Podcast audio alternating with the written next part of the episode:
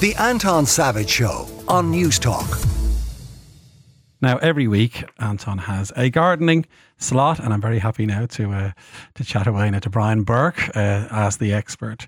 And uh, Brian Burke, of course, super garden judge, Woodie's DIY and garden expert, and he's going to answer all your questions. And the questions are flooding in, man. Isn't that nice? So, it's lovely, yeah. now, I'm a biologist, so I know a little bit about plants. Okay. Not, not a big gardener, I must yeah. admit. You're not going to get too technical on me here, I, hope, I hope not. It's no. broad brush strokes broad, we go for broad, here. Well, they're very important for your for mental health gardening. There's all kinds of benefits as well, isn't there? Let's face it. You know, it's a great, great hobby to have. Absolutely. I mean, it's well documented, well proven how beneficial gardening can be. Just the whole idea of creating the conditions to nurture something, to bring about growth and to make something thrive and to see those results, especially for kids. Yes, lovely. I mean, it? we're finally copping on to the benefits of initiating garden pro- gardening programs in schools engendering that love of the organic, that love of growing and growth in in in the younger generation. And it's a great, it's a habit for life. Yeah. It's a skill for life, and it's it's healthy in in so many different aspects. Right. Why did you make a No Mow May? So my cousin Rosie O'Neill, shout out to Rosie, she was involved in No Mow May. You know, the don't mow your lawn in May, isn't that right? And that yeah. allowed wilder plants to grow. That seemed yeah. to be a great I mean, idea, didn't it, it? It's a great idea. I mean, again, it, it's trying to book this trend of we seem to have a need in gardening for order, for manicuring, for straight lines, for keeping everything neat, neatly edged. But we're we're trying to get away from that generally as a as a cultural movement within gardening. Um, the importance of biodiversity and the loss of biodiversity, the loss of ecosystems has never been in more sharp focus than it is now.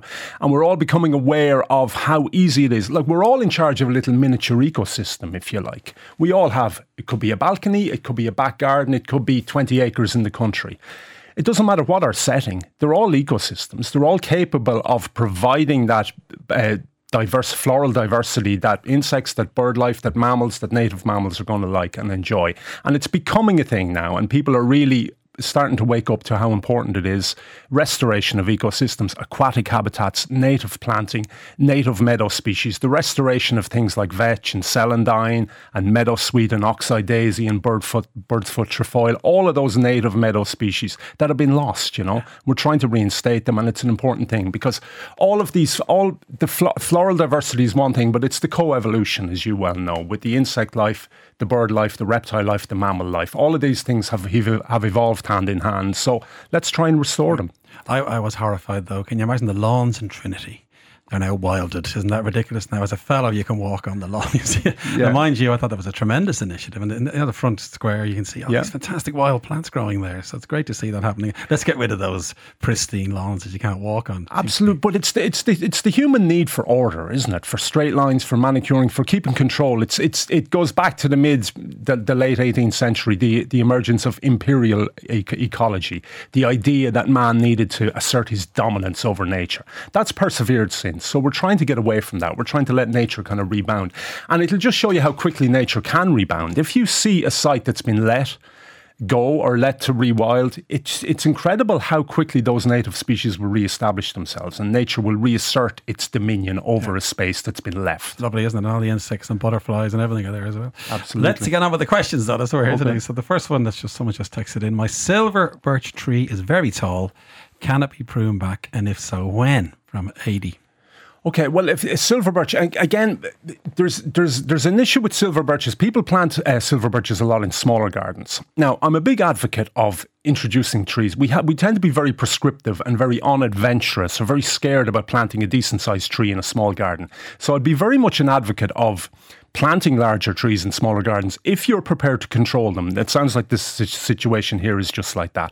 So cut the leader. That will encourage a bit of lateral growth. Try and wait until it's dormant. Try and wait from the, that dormant period from November through to March. You can do a small bit of cosmetic pruning now with anything, with, with beech or any kind of deciduous deciduous hedging or deciduous shrubs or trees. You can do small cosmetic stuff now, but the big structural stuff, the big surgical stuff, wait until it's dormant, November through to March.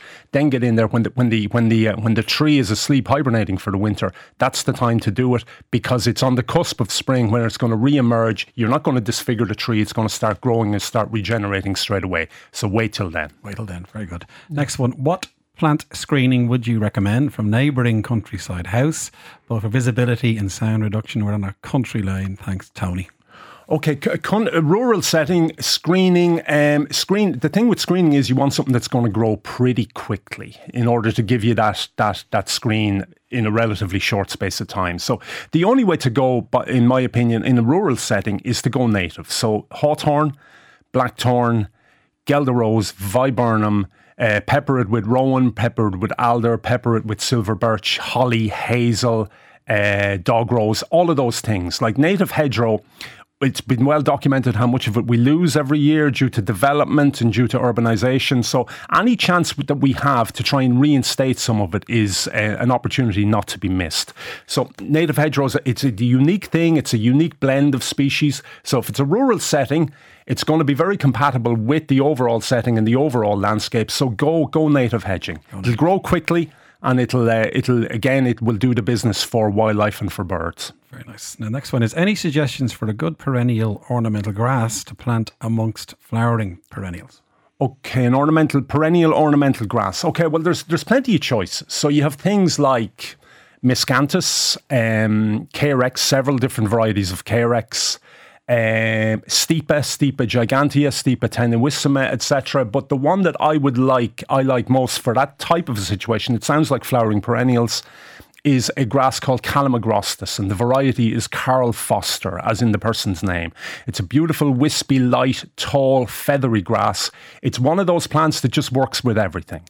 It works in amongst flowering perennials, things like salvia, things like actaea, penstemon, delphinium, beautifully compatible in a setting like that, and will complement all of those perennials, give you that softness, give you that movement, give you texture, and give you atmosphere.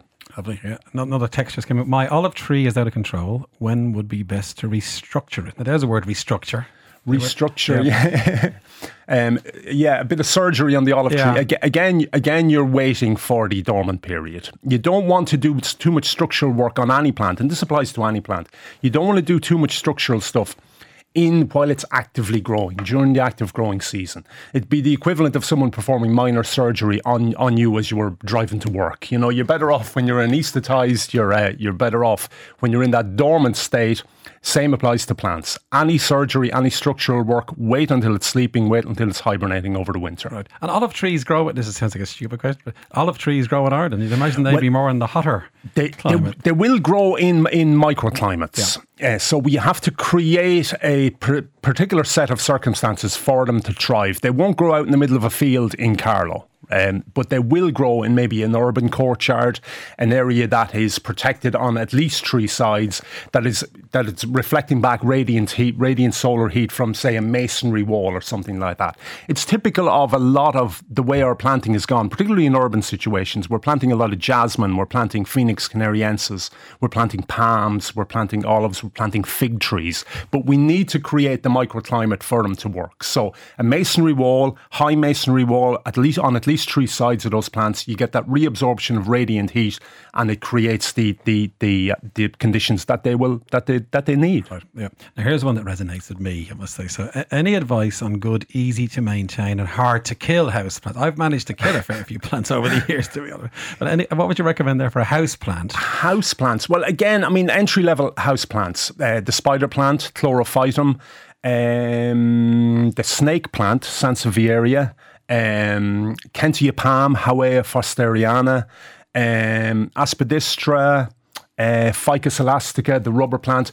All of these are lovely entry level house plants. Now, the thing with house plants is overwatering is a common is a common problem. So if you're if you're if you're going with some house plants, a nice collection of them, make sure you have a pot that drains. There's a drainage hole in the bottom of it. Have a tray or a saucer or something underneath, and water sparingly. Keep them out of direct sunlight. Again, this is a, another another issue with them. Keep them out of direct sunlight and keep them away from heat sources. So don't put them near a radiator. Don't put them near a stove or an open fire or something like that. So moderate heat, moderate sunlight, and water sparingly. Right. Well, here's on the water. A question just came in. It says, "What is the best time of day to water?" Everywhere I look for a definitive answer, I get conflicting opinions.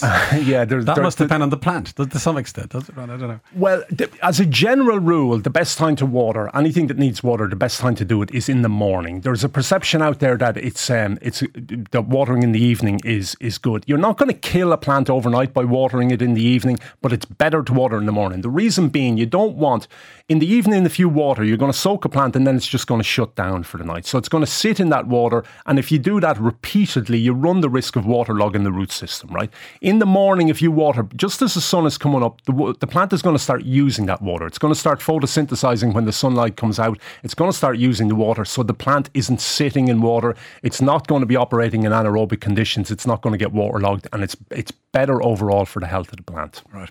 One more quick one. I have a beech hedge that has gotten very unruly all of a sudden. Can I prune it? Get the pruning again. Can I prune it now, or should I wait till the winter? The beach, beech hedge, hedge, that's gone unruly all of a sudden. I, I, I, can relate to this. I've seen like we've had the perfect storm over the last six weeks or so of growth uh, conditions for growth. In that we've had a huge amount of rain and the temperatures have been quite mild. So those two factors combined to create have created massive growth in all sorts of shrubs, trees, perennials, weeds over the last couple of months. Again, the rule of thumb is cosmetic work is okay now. Reshape it. If it's annoying you and you want to reshape it lightly, you can do it now. But structural work, wait until the dormant period, November through to March. Very good. Brian, thank you very much. Thank very you, Luke. The Anton Savage Show, Saturday morning at 9 on Newstalk.